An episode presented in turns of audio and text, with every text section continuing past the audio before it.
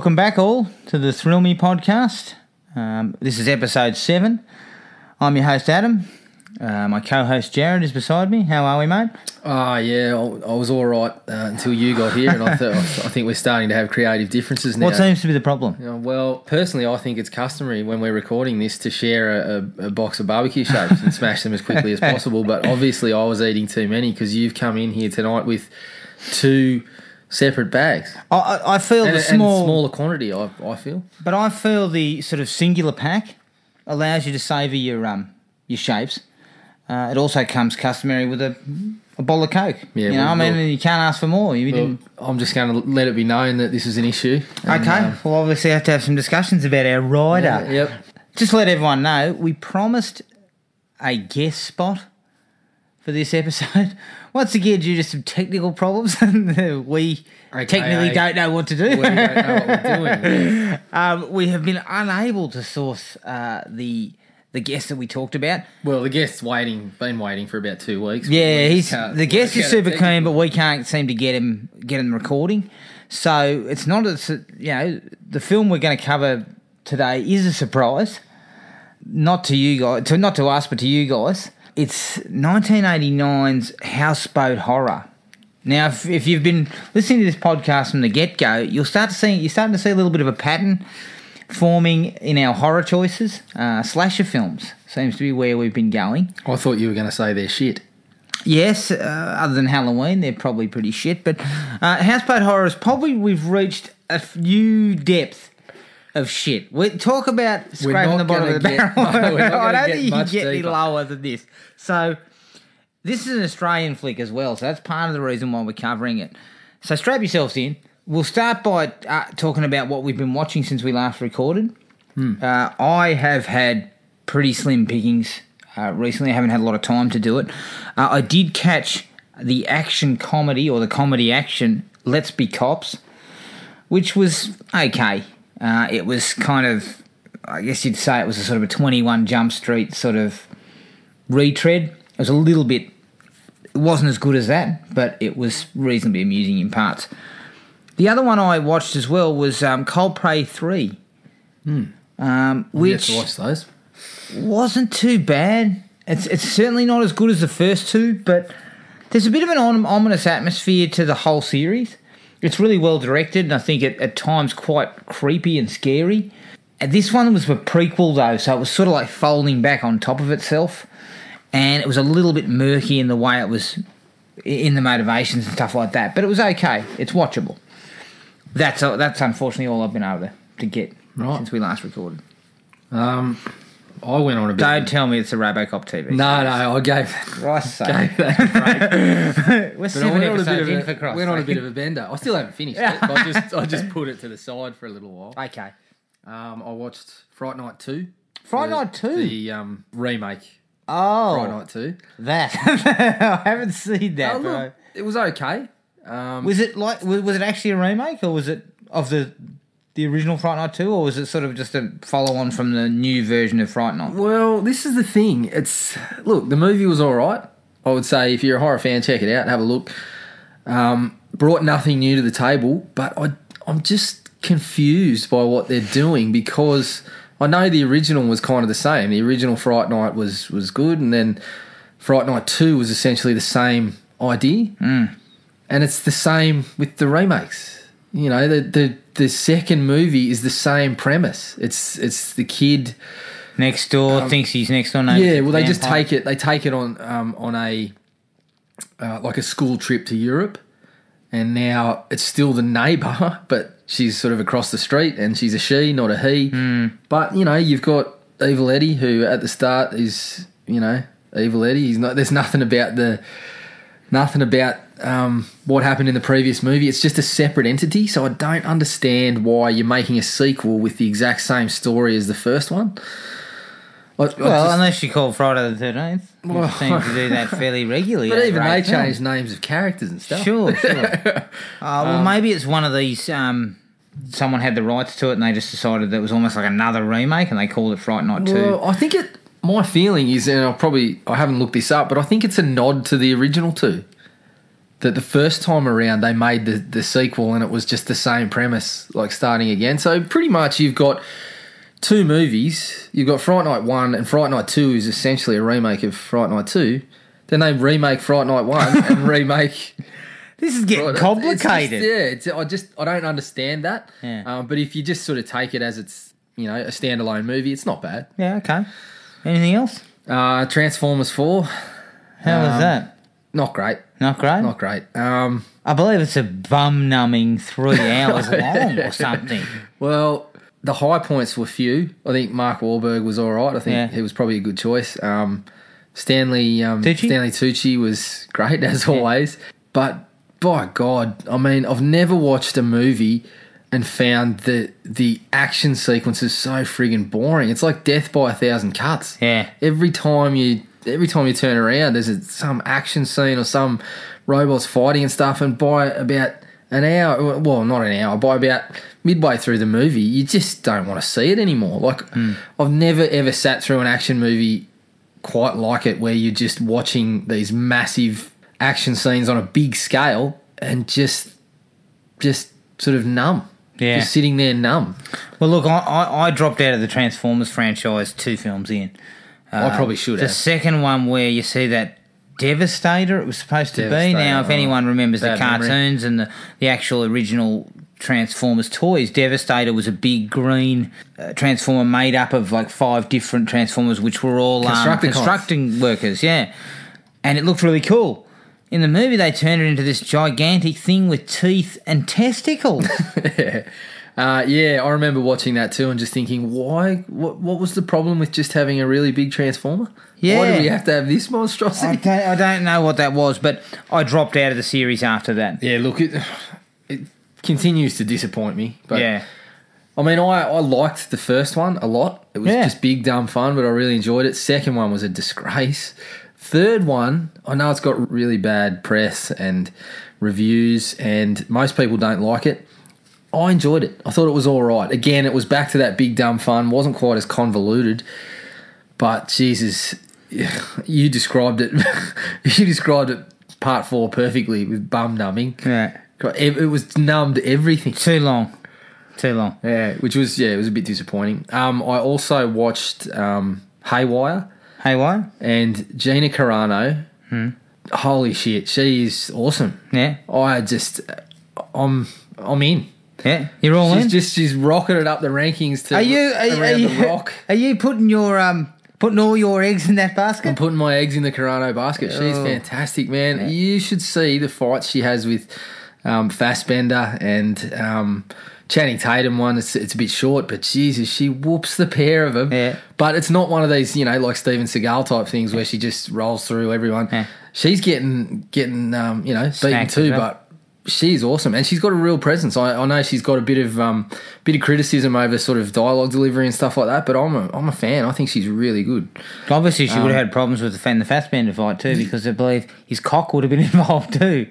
so that's that's a double whammy. We get, uh, we've just got to um, Back to uh, the dick jokes. Keep it, yeah, I was going to say we're keeping a tally of how many podcasts we can go without a, a dick Yeah. joke. We've just heard a bing in the background.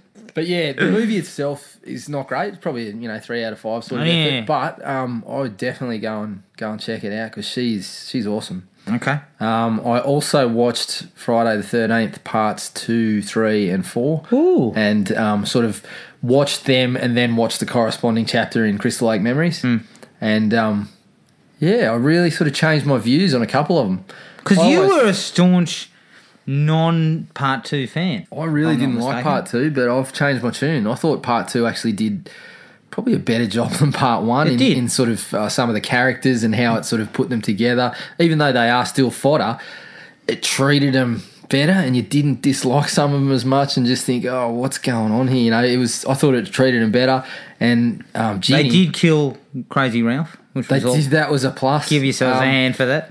Ginny was great. Yeah, yeah, Like she's a really sort of one of these really strong. She's probably the best part characters. of part two. The fact that she's actually a really strong final girl, and I think that that works well in that in that film's favour. Yeah, so part two really sort of jumped in. What about part opinion. three? Part three sort of stuck where it was. I, I, um, it's fun, but it's not not great. Part four is probably still one of my favourites in the series. I really like very part good. four. Uh, very good Jason too. I think probably the most menacing of the Jasons.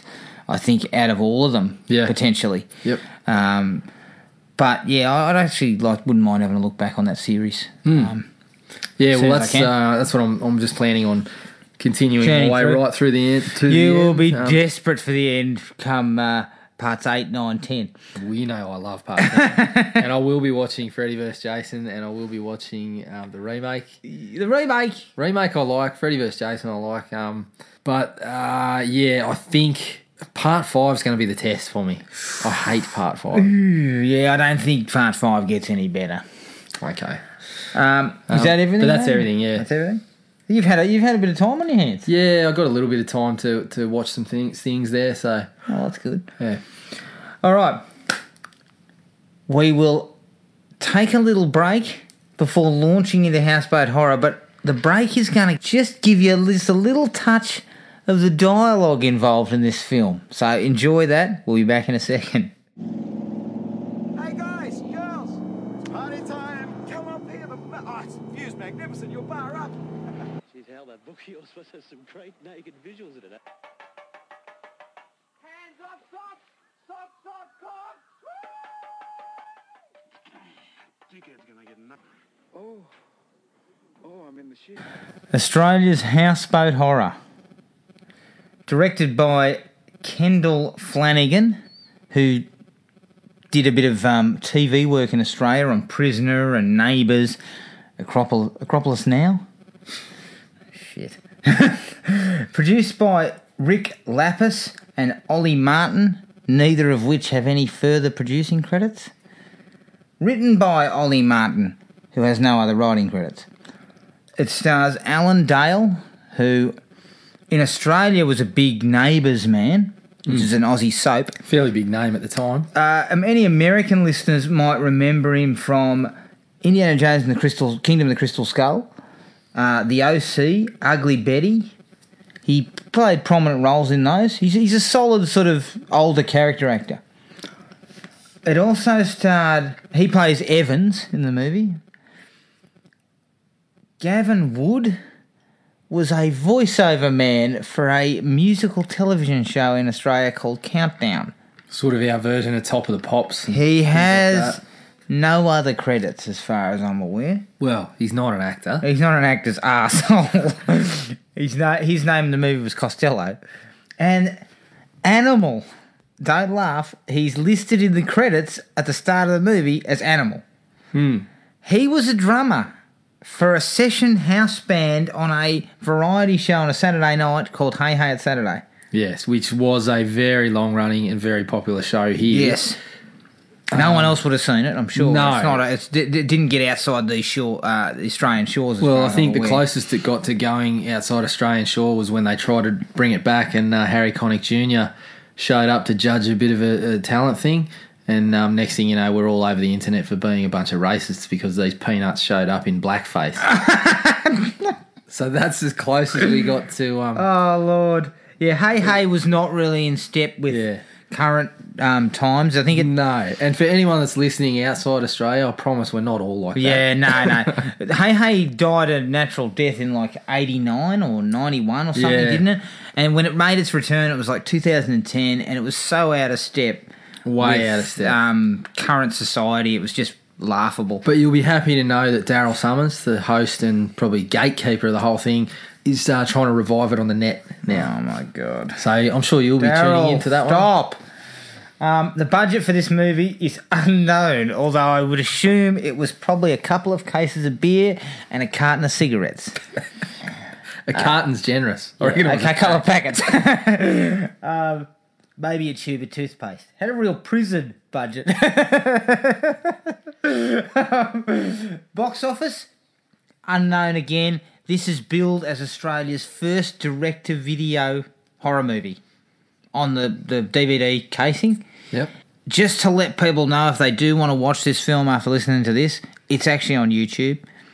Australian YouTube. I don't know if it's on American Yeah, YouTube it's or any on- of those, but it is on YouTube. Well, if it's on YouTube. It's on YouTube. Yeah, okay, mate. it's on YouTube. Um, But, just you in know- case, yeah, I, I don't know how you're still operating with you know tin cans and strings and Yeah. things over at your place, but, But it is on YouTube. it is on YouTube. It has got a Um, problem on YouTube though. The, the there's a sync issue between the sound and the video. Yeah, look, your best bet is jump on eBay. There's a bloke in Australia that sells it for twelve bucks on DVD. twelve bucks is being is far too much. No, no. Well, on I was going to say, if you're outside Australia, that's probably about twelve cents. So jump on it and Yeah, true. Uh, get it off there. Yep. Um, but um, don't uh, cite us when you're trying to knock his door down for a refund. Look, look.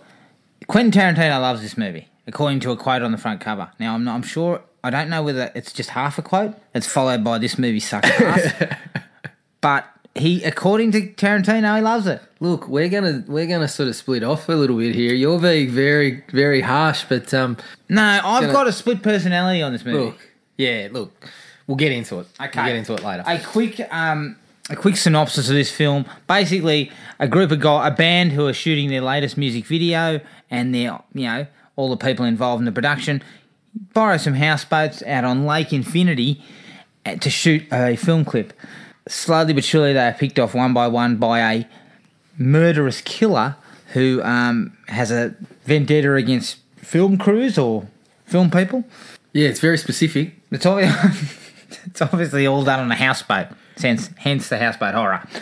Now, my general thoughts on this movie this is probably bottom of the barrel. This is lowest ed. It's pretty bad. Um, in any kind of filmmaking, this has got nothing right.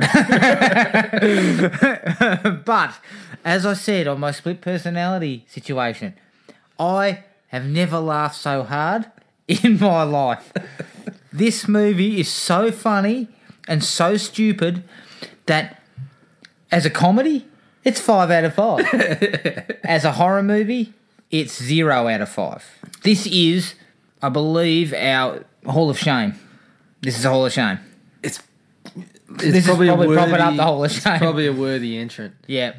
We could probably actually name the Hall of Shame the Houseboat Horror uh, Rem- Houseboat Memorial Horror. Hall of Shame. Yeah, my, my thoughts are it's a zero out of five. Look, I always I had this thing about you know when people couldn't understand why we watched horror movies and watched a lot of them and often sought out bad ones. I often used to say, look, a terrible horror movie is funnier than three quarters of the comedies you'll go and see. So you you know sometimes you'll get a great movie, sometimes you'll get a terrible one and sit there laughing your ass off for mm. ninety minutes. And my God, I've, I'm I'm the same. I don't think I've ever laughed as much in a in a horror movie. It's And- unintentionally funny, It's hard. Yeah, it's hard to know what um, their intentions were, but I don't think they were to get laughed. but yeah, it's just one of those one of one of those ones that's just turned into a little bit of a sort of cult bit of work, um, and it's hilarious. If you can check it out, you got to check it out because it's really funny. Yeah. Scores wise, I agree. I'd probably on the on the horror movie side of things. I don't know if I could give it a zero. I'd probably have to give it a one, A one. maybe a half. I don't know. Okay. Look, I'll give it a one, just to be generous. But um, that doesn't really indicate my feelings on this because I I would go back and watch it any old time. I need a laugh because it's just hysterical. Yeah, yeah. Look, there are some absolutely priceless moments. Priceless. Um, I don't know whether I'm, I'm not sure whether it's sort of very Australian humour or you know we're looking back at this and seeing some familiar things and familiar outfits and things like that, and or whether it's just generally funny to anyone that's going to yeah, watch. I, I- I think it's got an Australian comedic flavour that may sort of go over a few heads, but I think just generally looking at it and seeing the pure ineptitude of making a movie, the, how this movie's made, will still get giggles from people because it's right. so badly made. Um, it's one step above the kind of cut rate project people used to put together. You know, um, they grab all their mates and they pick up a camera and they point at it, and yeah, it's it's Yeah. a, a step above that because it's shot probably uh, a soapy level of um, production value, uh, like you know the neighbours or your home and away. It's it's shot in that fashion, but it's got none of those key things at least to make it sort of palatable. Yeah, it's got this sort of it, it, it goes between this these scenes of oh yeah, just just be a classic sort of laconic Aussie stereotype. And then hang on a minute, we're just going to get serious and knock someone off. Just Yeah, you know, just give us a give us a minute, and then it's back to you know animal grabbing people on the crotch and Yeah. um, you know hanging off houseboats and It's- Gavin Wood ripping out some absolutely brilliant dialogue. Like it's just it's, it's such an experience. It's hard to, to to give any real likes to this movie, but I think the one. we, before we jump into the likes, how did you come across? How did I come across Houseboat Horror? Because it's not even it's not even really very well known in Australia. It has had its sort of moments of in the, in the spotlight. Probably Okay. the Late Show gave it a bit. Yeah, of, yeah, The Late Show, which was a, a variety comedy comedy show in the nineties that covered it in its worst movies ever. Or I think it was called Masterpieces of modern cinema, or something, like that. and yeah. they really took the piss out of it. And I think it gr- gathered a bit of a cult sort of. Um, people sort of wanted to see it under that proviso. It's interesting you say this. Um, you asked me where I sort of came across it, but I actually saw it when it was on video. It probably in 1989. Yep. Um, I was very lucky to be young um, in high school and and hiring. You know, video stores were booming. I thought you were going to say lucky to come across Houseboat Horror, and I was No, no. See, back then, disagree. that- back then, it, it was easier to come across. Yeah. Now it's like a, it's like a, it's something that you couldn't find anywhere. Yeah, well, that's kind of how I came across it. It's funny; it was sort of in its obscurity was how I sort of came across it. Uh, I've spoken about this Cinema the Astor before in Melbourne that um, plays second run stuff, and they used to have this thing called Cinema Fiasco. I think they still do, but the Ast- Astor's um, closing down now. I think at the moment, so it's pretty a sad. So Cinema Fiasco might be relocating, I think, but Yeah.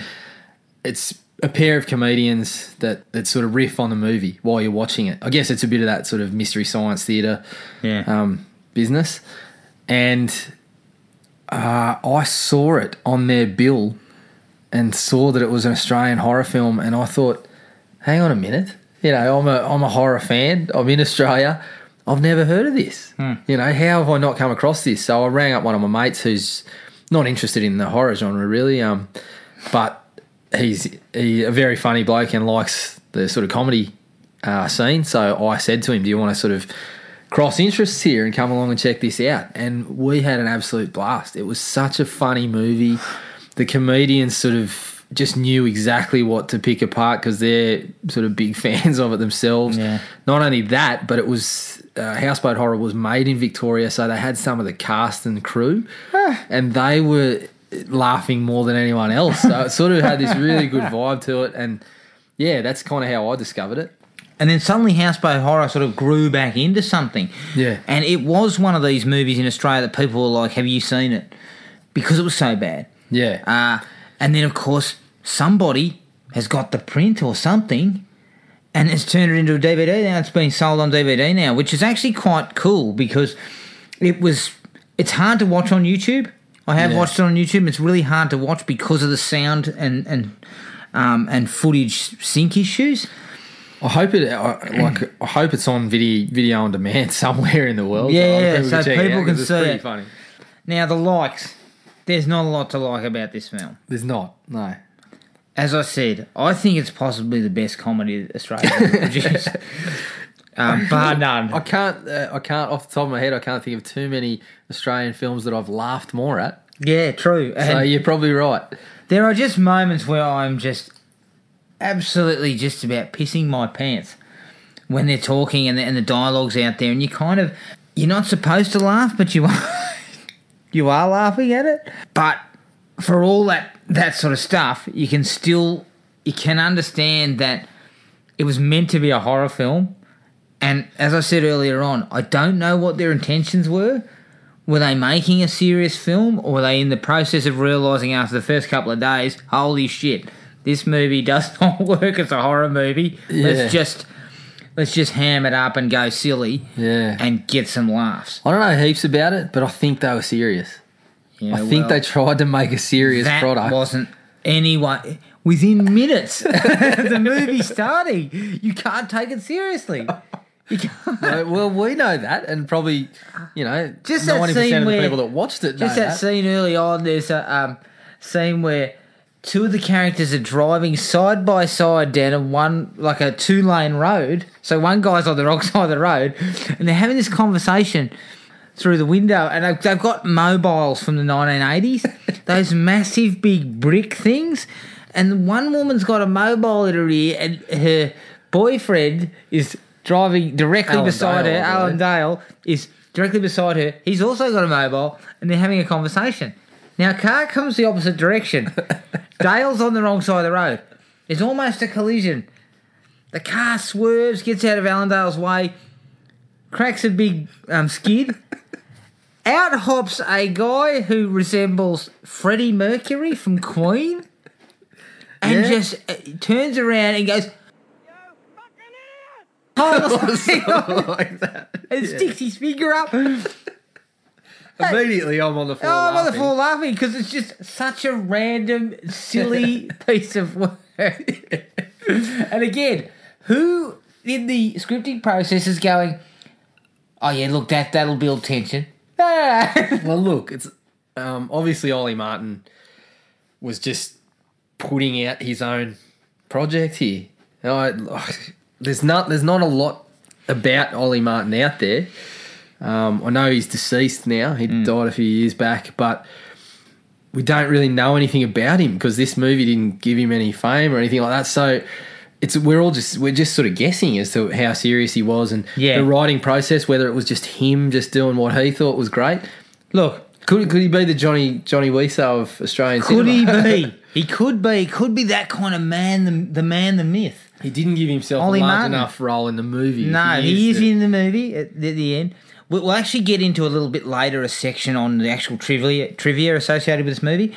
Um, there was very little known about it, um, and then we we found an article in the pa- one of the papers here from about two years ago that covered off on actually some of the production and talked about some of the perhaps I guess you'd say issues involved. But as far as Ollie's concerned, when it comes to the script writing process, I think Ollie just dropped his pants and did a massive shit on the ground, and that's it. Honestly, I mean the movie is just a hodgepodge of rubbish. It's it's not about really about much. It's pretty clear he just wanted to take Friday the Thirteenth and do it in an Australian setting, Yeah, um, basically. and it's he he probably well He failed. He didn't probably. He definitely failed at that. Don't Look. know what else to say on that really. Dialogue's pants-wettingly funny.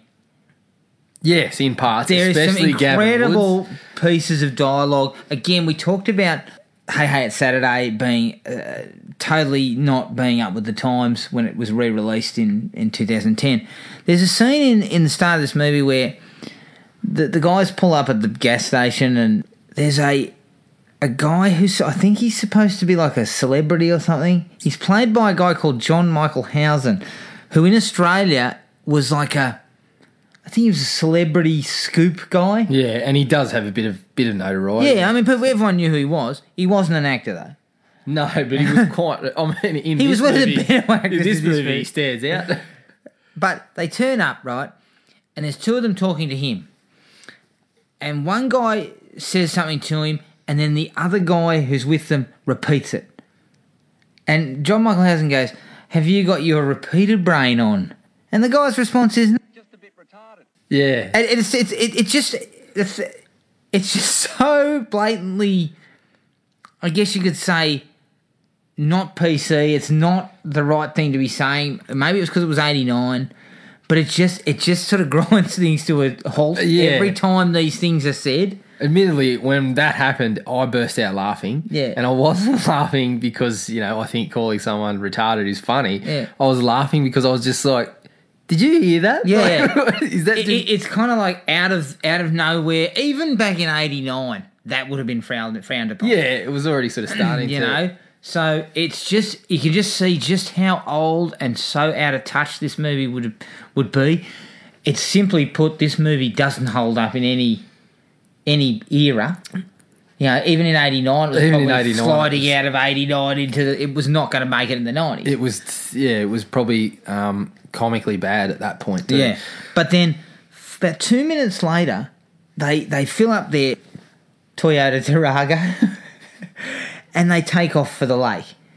And then we have this scene with this grizzled old petrol guy, guy around the petrol station, and I believe it's the local cop. Well, you're supposed to think it's the local cop, but they've dressed him with costumes from just the, the local two dollar shop or He's something. wearing like a Adidas zip up jacket with this.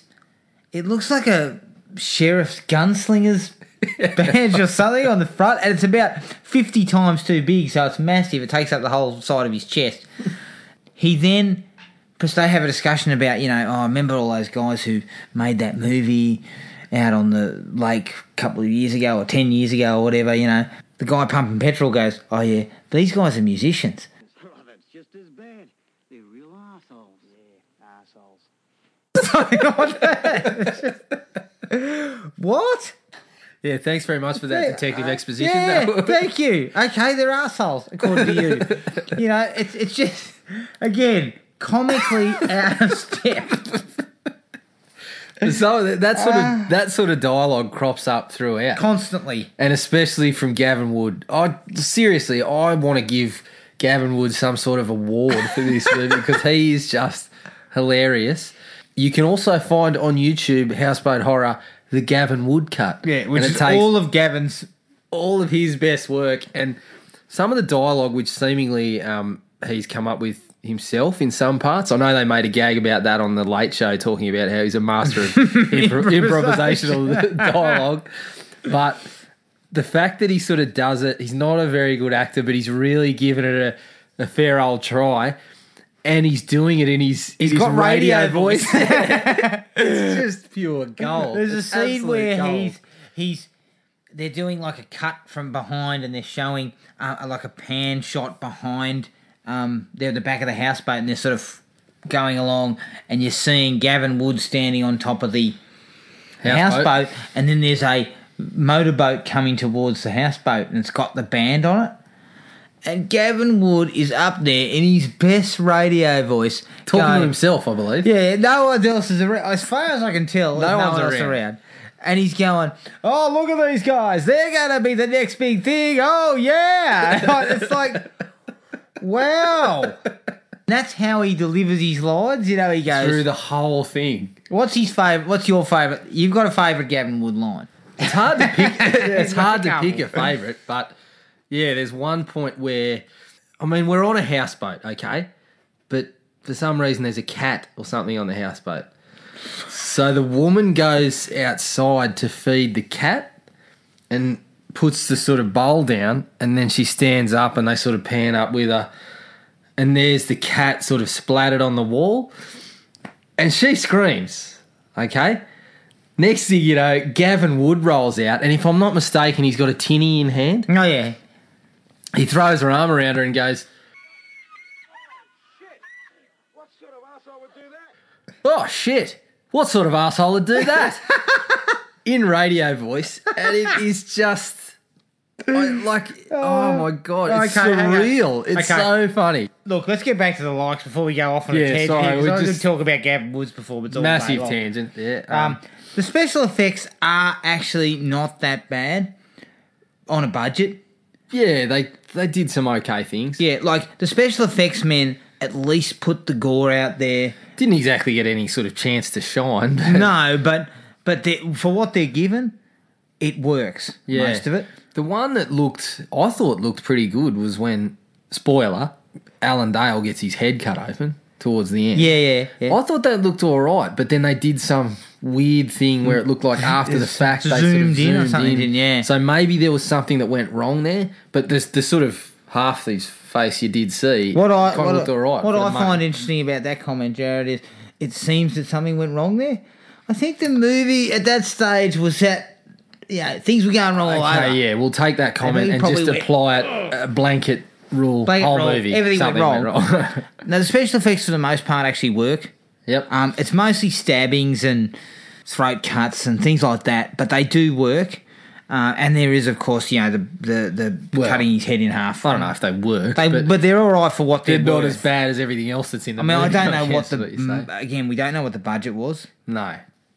We Well- don't know what sort of money they were working with. Were they one of the people that got paid or I believe so. Okay. Jared has cut me down about this when we were watching the movie, but I said I felt there were a couple of nice scenery shots around the lake. I, I just think you've got um, something about lakes, water, any sort of water. You love it on Huh? film. Any body of water, all right. any body of water will get you sort of interested. I was film. interested in where was it filmed? Lake Air. You're hanging no Lake Eildon, Lake I believe. Okay. You're hanging for a, an Infinity Lake Memories or something like that. Just all Ah, shots. I just want to. I wonder if they'll talk to Alan Dale. Yeah. I felt that some of the scenery work was all right. yeah, it's okay. Uh, the only the, the- Not exactly I- stunning. I will put a caveat on that. It's not filmed in sunshine. A lot of it's filmed in a sort of an overcast sort of at times. sort of foggy. Yeah, so it's not particularly. You know, it's not beautiful. I don't think you'd Yeah. say. Look, it, it didn't stand out for me. I didn't really. Well, I was too busy laughing at Gavin Wood to notice any of the scenery, so he was chewing Okay. it all. the dislikes. Where do we actually start here? well, again, this we're going into the dislikes with a with a bit of a, an asterisk Yeah. because, as usual, a lot of these dislikes were what made the thing so damn funny. Hmm. The production value, low rent university production, University sort of level. as. University level. And I'm talking about the kind of production you pull together with the boys the day before it's due. Look, I got some. Uh, You're pulling limited all nighter in um in in building Ted. Look, I got some limited experience making university films, and not saying any of the films that I was involved with were I've seen some of them. Well, there was the odd, odd one or two that was all right, watchable. Yeah. Um, but some of the stuff I saw people making that was probably a higher level than, than the production value Yeah. on this stuff. This stinks In of- places. This smells a bit of um on your break from filming a soapy. We're going to pull some people together because it's shot exactly like any soap um, Australian soap opera would be. It's shot with a lot of cast members who I'm sure did soap work. Um, admittedly, they that you know doesn't have it on Internet Movie Database or anything, but I'd say they did work on some of these soaps Yeah, I think you're right. I think that's probably where they pulled them. and and from. it just it smells of that type of thing. Uh, it but it's so piss poorly done production wise that that hampers any chance of trying to make it somewhat reasonably made. It just kind of blows it from there. Drama, the, the acting caliber would it be fair to say is is low. Oh, jeez, fair. Absolutely fair some assessment. absolute shit in in the acting department. Look, they nabbed um, Alan Dale, which at the time was a decent get. He had a profile in Australia. Alan looks embarrassed. He does. he looks disinterested, certainly, but it was a good get. H- Him sleepwalking through the movie still puts him well above most of the people. Yeah. Your mate that's, that says he's retarded at one point. Yeah. He's one of the worst actors I've ever seen in my Well, life. uh, my- my- his, he, he- look, his his best um, part in the movie, his best monologue, is where he wakes them up in the morning by banging on a pot, going "Wakey, wakey, hand off, snakey." it's that's the best thing he brings to the table. Um, Gavin Wood. I mean, we've gone into Wood. him before. He's, Brilliant. Look, his acting is terrible, but God, he's he's having a go and This he's is- piss funny. There's a scene with Gavin Wood, and this is the thing I don't understand about this movie. Gavin Wood is sort of like this. I don't know. He's like a just like a third wheel. He's the guy who's supposed to be there revving up the band or something. Doesn't he say that at one he's point? Like the, he's sort of like the hype man or something. I don't know. and I believe he ends up almost getting laid. And there's a scene where he's out. Now we asked this question. He's he's this girl that he's with says, "Yeah, let's let's let's go to bed together." So Gavin has to get up and go outside to put a condom on. yeah, but he's he's talking to himself the whole time. Which he does throughout the movie. The only person he seems to talk to in the movie is himself. There's the odd interaction with other cast members, but most of it he's talking to himself. The- the- my favourite scene is with Alan Dale basically tells him, um, "You're not really required on this film." Yeah, Yeah. that's where he ex- explains that he's a hype man. And Yeah, Dale yeah. just goes, "Listen, stay out of the way, everybody else." And of course, he walks off, and then Gavin Wood just goes, "Stick his finger him." Yeah. Um, so Gavin Wood probably gives the performance, uh, probably Australia's greatest performance. Oh, I'm not going to lay the boot. in- Comedically- I'm not going to lay the boot into Wood because he wasn't an actor. No, But yeah, He was hired for reasons unknown. he's the highlight. I'm not really going to lay the boot into any of the actors because I don't think they got paid. So yeah. they're just any old person that was willing to have a go. And Well, when we go their into the trivia, we'll go more into that because it definitely there was something to do with money. Yep. Um, and of course not. It's hard not to lay the boot into these guys on the, the level of the acting involved. But in saying that, you don't know. We, we, we don't know what they were given to work with. And, and based on the quality of the product, the end product, it can't have been very good, can it? It wasn't much. No. So, I mean, the movie also covers off on some great things that the 80s, the late 80s had pulled in in Australia. You had your perms. Mm. There's plenty of perms. Yep. Um, which is a which is a you know which is wasn't one of the greatest hairdos to ever come out. there was a mullet. There's a mullet in there, but it had the sort of the, the classic um, spiky top. Yeah, I love those mullets. Yeah. I wish I could have done that. I just never could. There was Ken Done um, jumpers. You know those heavy cable knit jumpers that had like this artist called Australian artist called Ken Done, and his work kind of looked a bit like a kid had drawn it. Didn't it? Uh, Yeah, well, you, you're no art critic. no. I'm, I'm no artist either, but it did look like that. It kind of No. had a real blocky sort well, of feel. to about. uncultured sloth like us, it there like was probably some kind of reasoning behind the way it looked, but it just was so Yeah. such an incredible. I know you're talking about. Bright colours. yeah, yeah, really bright colours, a lot of Australiana on it. You know, like um, harbour bridges and opera house and all that sort of stuff. There is absolutely no tension in this movie. It's a horror movie with zero tension. Zero. Zero. In fact, aren't the night scenes shot day for night? I think it looks like some of them are. Because that's about saving money. Well, I think there's points where I don't even think you could call it day for night. Some points it's they sort of go from what looks to be nighttime outside, and then they go inside, and it's quite clear that there's light coming through the curtain. Mm-hmm. So I don't know. Obviously, there were some problems and um, reshoots. Day for night costs too much. Yeah. There's zero scares. Zero. There's zero real character development. There's zero real sort of when you start to get introduced to the couple of the characters that are involved in the whole thing. There's sort of only one way it can go.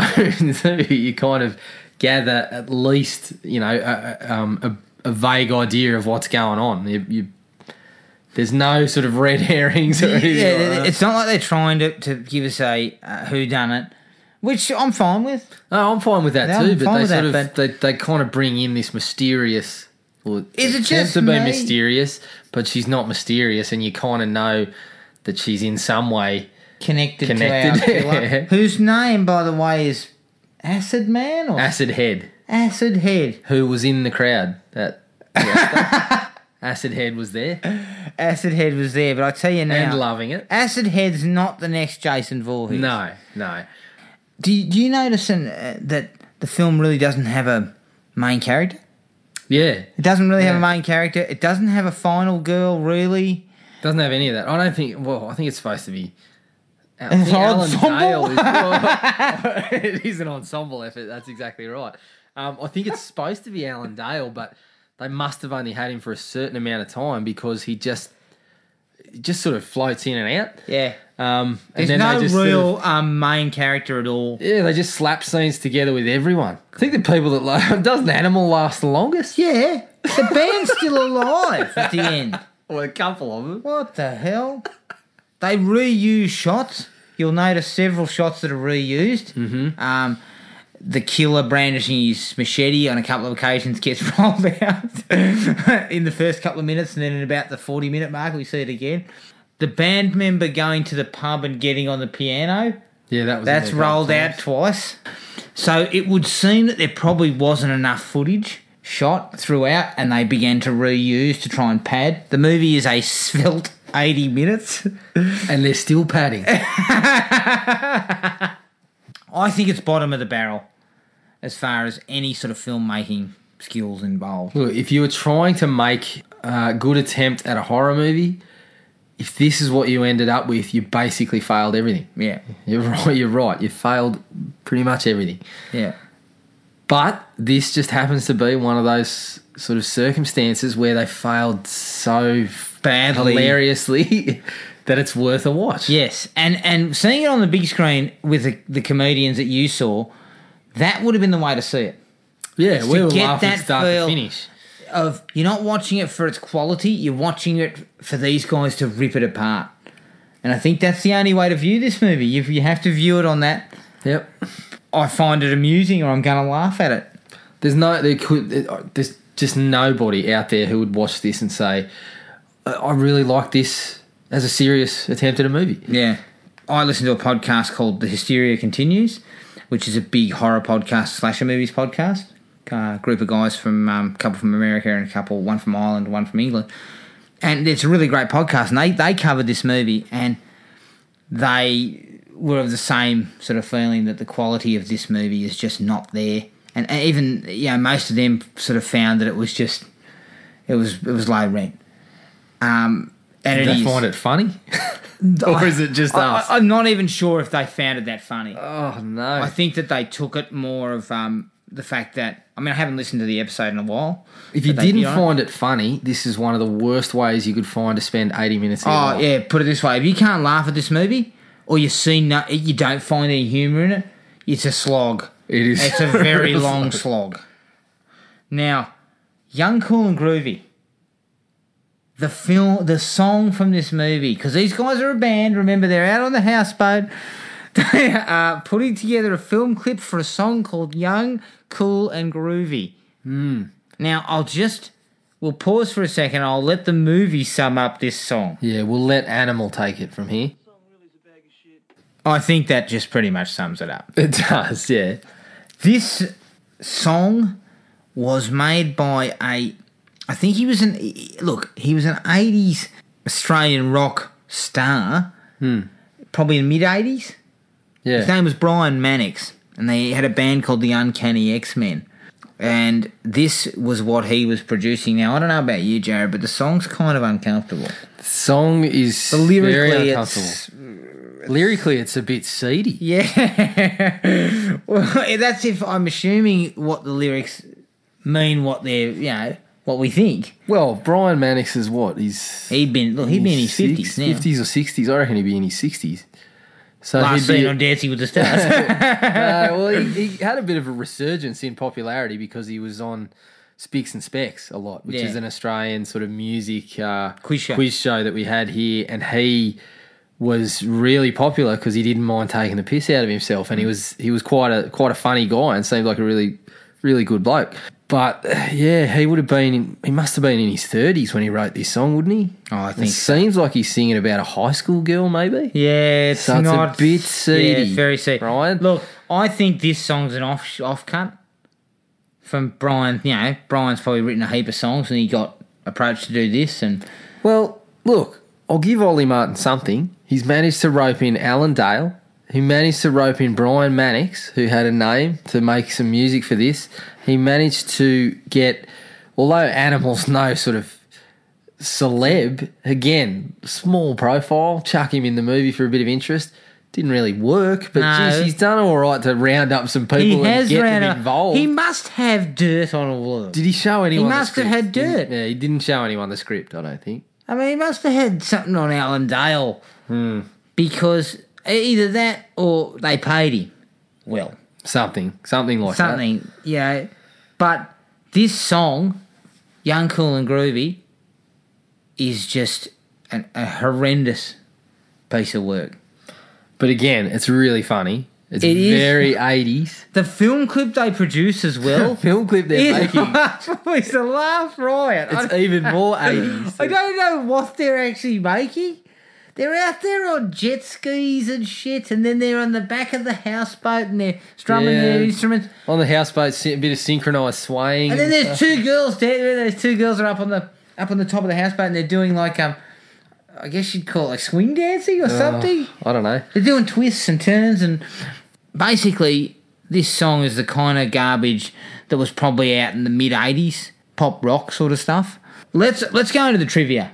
This is what we learned about this movie. Now, you look at this movie in '89 and you think to yourself, "Who the fuck made this?"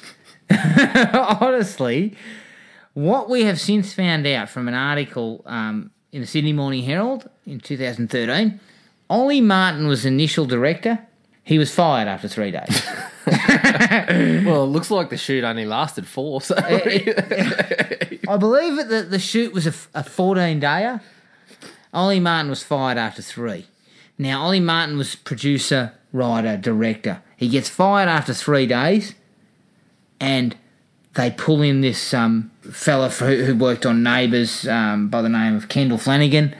They bring him in to do the rest. Now, now Ollie Martin's still there for the majority of the time. He was still on the set because he's still producing the movie, he's still writing it. So it's not like they, they fire the bloke, but they don't get rid of him. He's still there. Th- only three people were actually paid for their services on this movie. The special effects people, yep. Brian Mannix. he shouldn't have been paid. That should have been given to someone else. Probably Gavin Wood. and um, Alan Dale. Yep. And he rest- probably, I mean, Alan Dale was the big draw of anything in this. Yeah. So, I'd suggest Alan Dale ask for money up front. yeah, well, that's what I was going to say. He probably would have had to have been paid to actually get him to the venue. Yeah. yeah, because anyone who read that script would have been asking for money up front if they were going to do it. Unfortunately, it's- it would seem that the rest of the cast got duped somewhat fin- for the financial side of it. One or two of them, they might have just seen their performance and said, no, you're not getting any cash. You didn't earn any. Yeah. yeah, there was a couple of actors uh, left floundering there. It turns out that this movie actually shot pickup shots for two years. Now, at the moment, that would possibly be the longest time any movie's ever had pickup shots going, but it basically worked like this. I, th- I and, and this is hypothesizing because the article didn't actually say when it was filmed. Initially, this movie, they did a table read with Brian Mannix as the star in 1986. And in 86, Mannix did the table read and walked away from the movie. right? So he saw the Just shit dribbling left. off it. Just before he left, he flung a cassette across the table so and said, chuck that in there. you can have that for your money, but that's it. so 86. What's this? Young, cool, and groovy. That'll do. That'll do it. 1986, I reckon this movie was initially going to be filmed and may have actually been, a majority of it may have been filmed 86, 87. But two years of pickup shots were required because, according to the editor, who is went on to direct Kenny, the Australian Ken, movie Kenny, which is actually quite a good movie. Clayton Jacobson. Clayton Jacobson, yeah. Um, he is quoted as saying that basically they had to do all these pickup shots for for the next two years because the movie was all the shots that they had were long camera shots, so they there was no tension, there was nothing, and so he had to go and do all this pickup work. He's still seething about money he should be paid. He reckons he's still owed about fifteen grand, but We basically said he was editing it for that whole time too, wasn't he? Yeah. Whatever, whenever um, they could get a free chunk of time in a in an editing suite, yeah, that's when he was doing it. Bloody hell. Imagine being the poor bastard who edited that for two years. You'd want to. You'd never want to work on a movie again. um, another interesting tidbit is I believe Deborra-Lee Furness, Hugh Jackman's wife, did the casting. Yes. Where was Jackman? Well, I don't know. Well, obviously she hadn't met him. yet Imagine a would have muley been wearing Jackman Look, in '89. He would have been a walk up start. Oh, sure. I mean, But can you imagine if uh, I would just love it if Jack Jackman hit big on the on the scene in America, and then all of a sudden they dug up this Hugh Jackman as Acid Head or something like that. That would have just been so good. Unfortunately, it didn't come to fruition. But Oh, but the, what we've seen of Jackman, he'd probably embrace it. He'd He'd be love it. all over it. He'd charm the pants off it. That thing would get a re-release in the cinemas over Jackman's participation. So, the movie, fair to say, had a pretty rough process to the screen. Well, when you hear that sort of stuff, it never really had a chance. Not really. And the fact that it's shot on video makes it no better than what they were hoping for because it, it just it has this really ugly sheen to it as well. But it's obvious that things did not go according to plan and it wasn't the sort of movie that they were probably envisioning. Uh, it probably sounded good That's an at the time. the idea sounded great. Let's take Friday the 13th and give it an Australian sort of flavour. Don't. Let's not. No, That's what should have been said. That will do it for Halloween, uh, for Houseboat Horror. you're just mixing up the classics. I there, am, Can and I understand. shouldn't. Can understand Um, why you got those two mixed up. We'll take our last break. Or no, we'll take a break and we'll go to um, a little bit of a discussion topic about Australian horror films.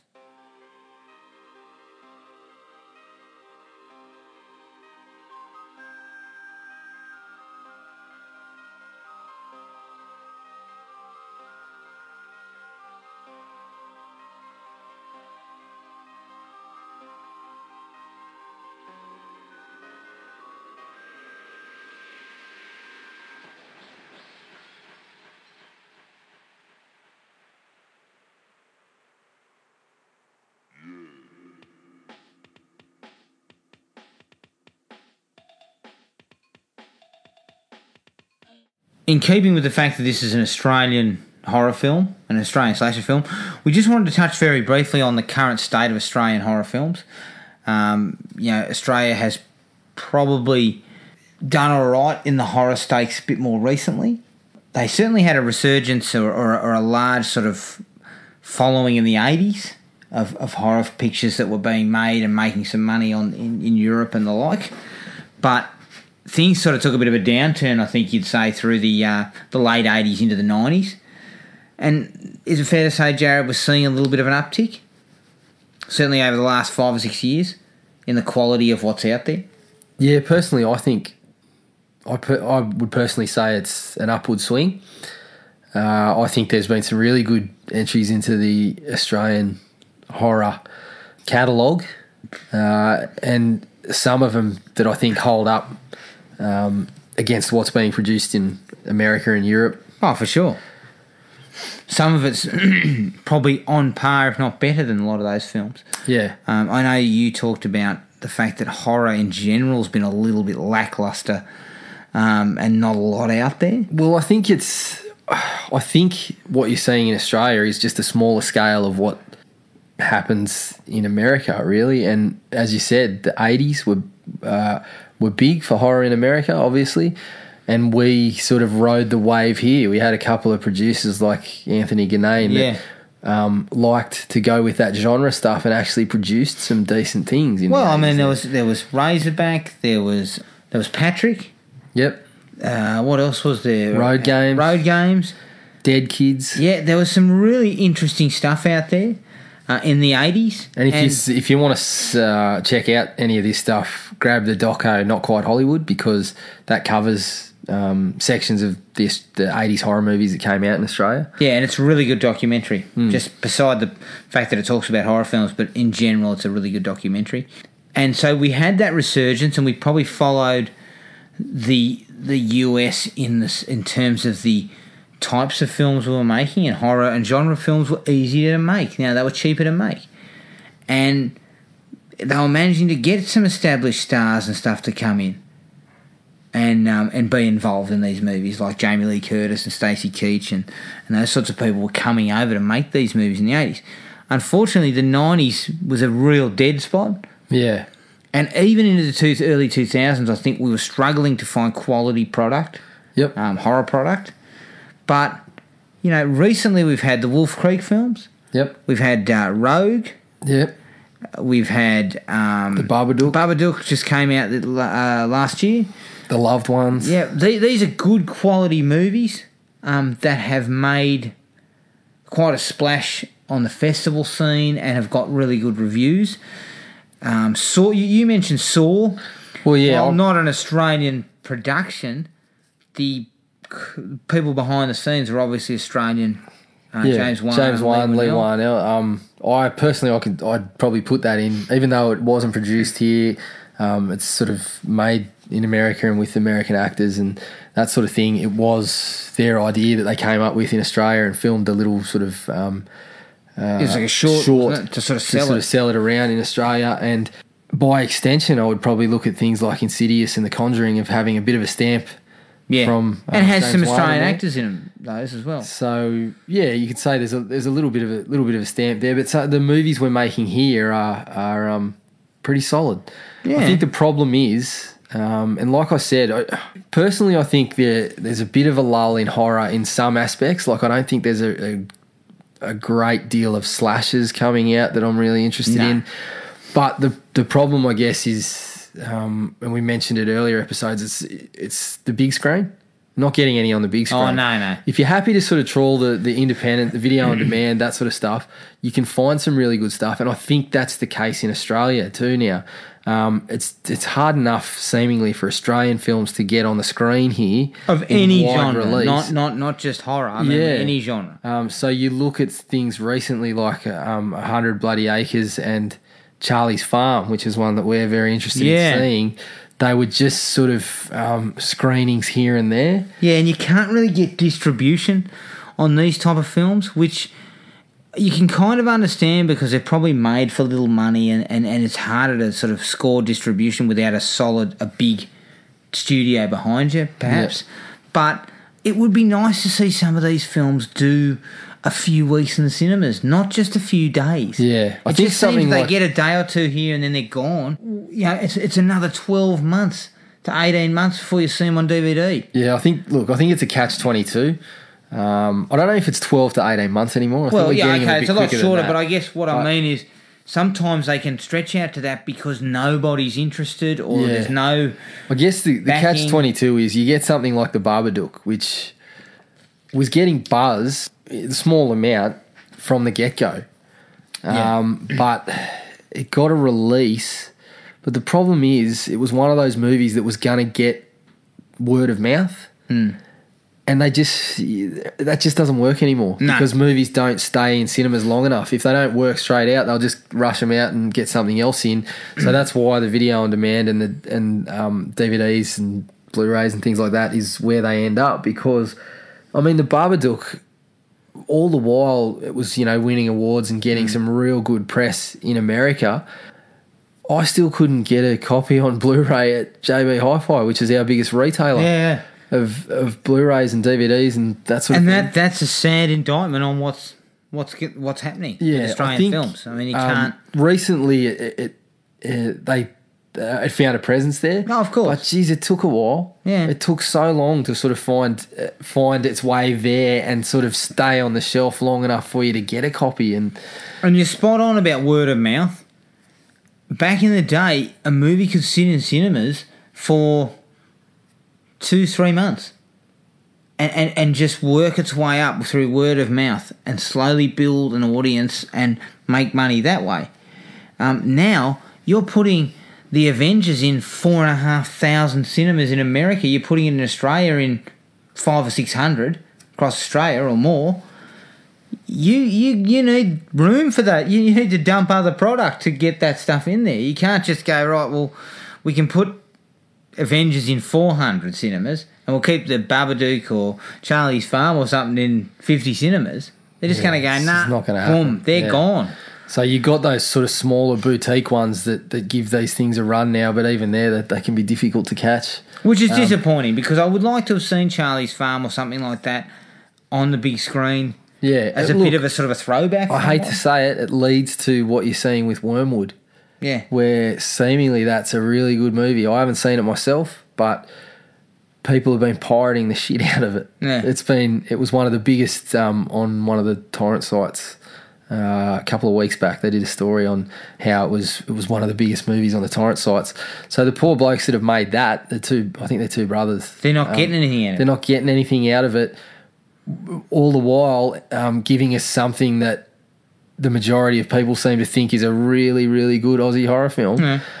And they're yeah, sadly, I mean, And they wonder these why guys? there's pirating and Yeah, going well, this is the thing. You can't put it in the cinema. You can't give it to us in a in a format that might that where we can pay for it and give these people the money they deserve yeah, for making exactly. it. And you look at the, the the Babadook was was something that I tried so hard to get that for so long on J at JB.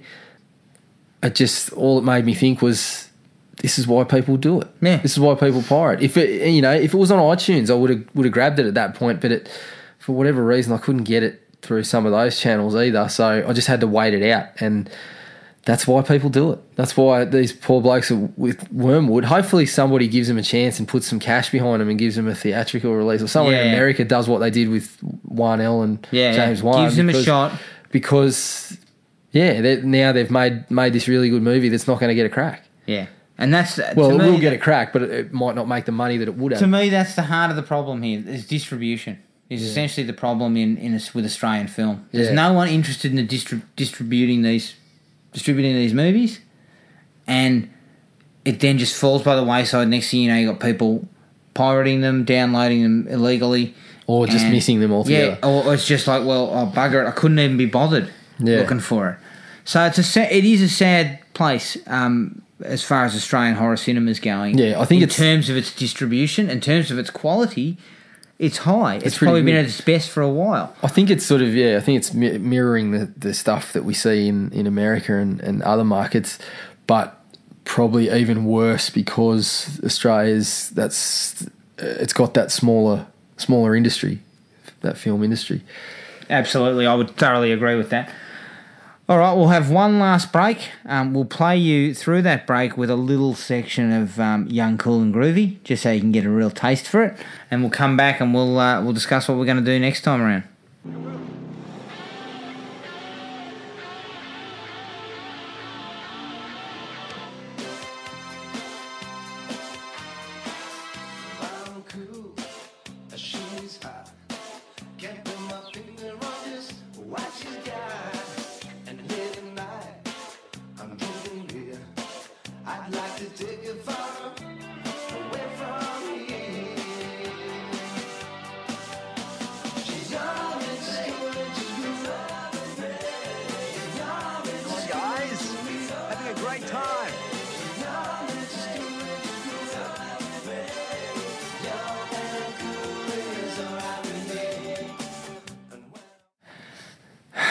We've said it several times before, but I think we're going to go with a guest next time around. We promise we'll go with a guest next time around. Yes. So it's going to be a surprise film for you guys and for us. Yep. and we're going to roll with it from there.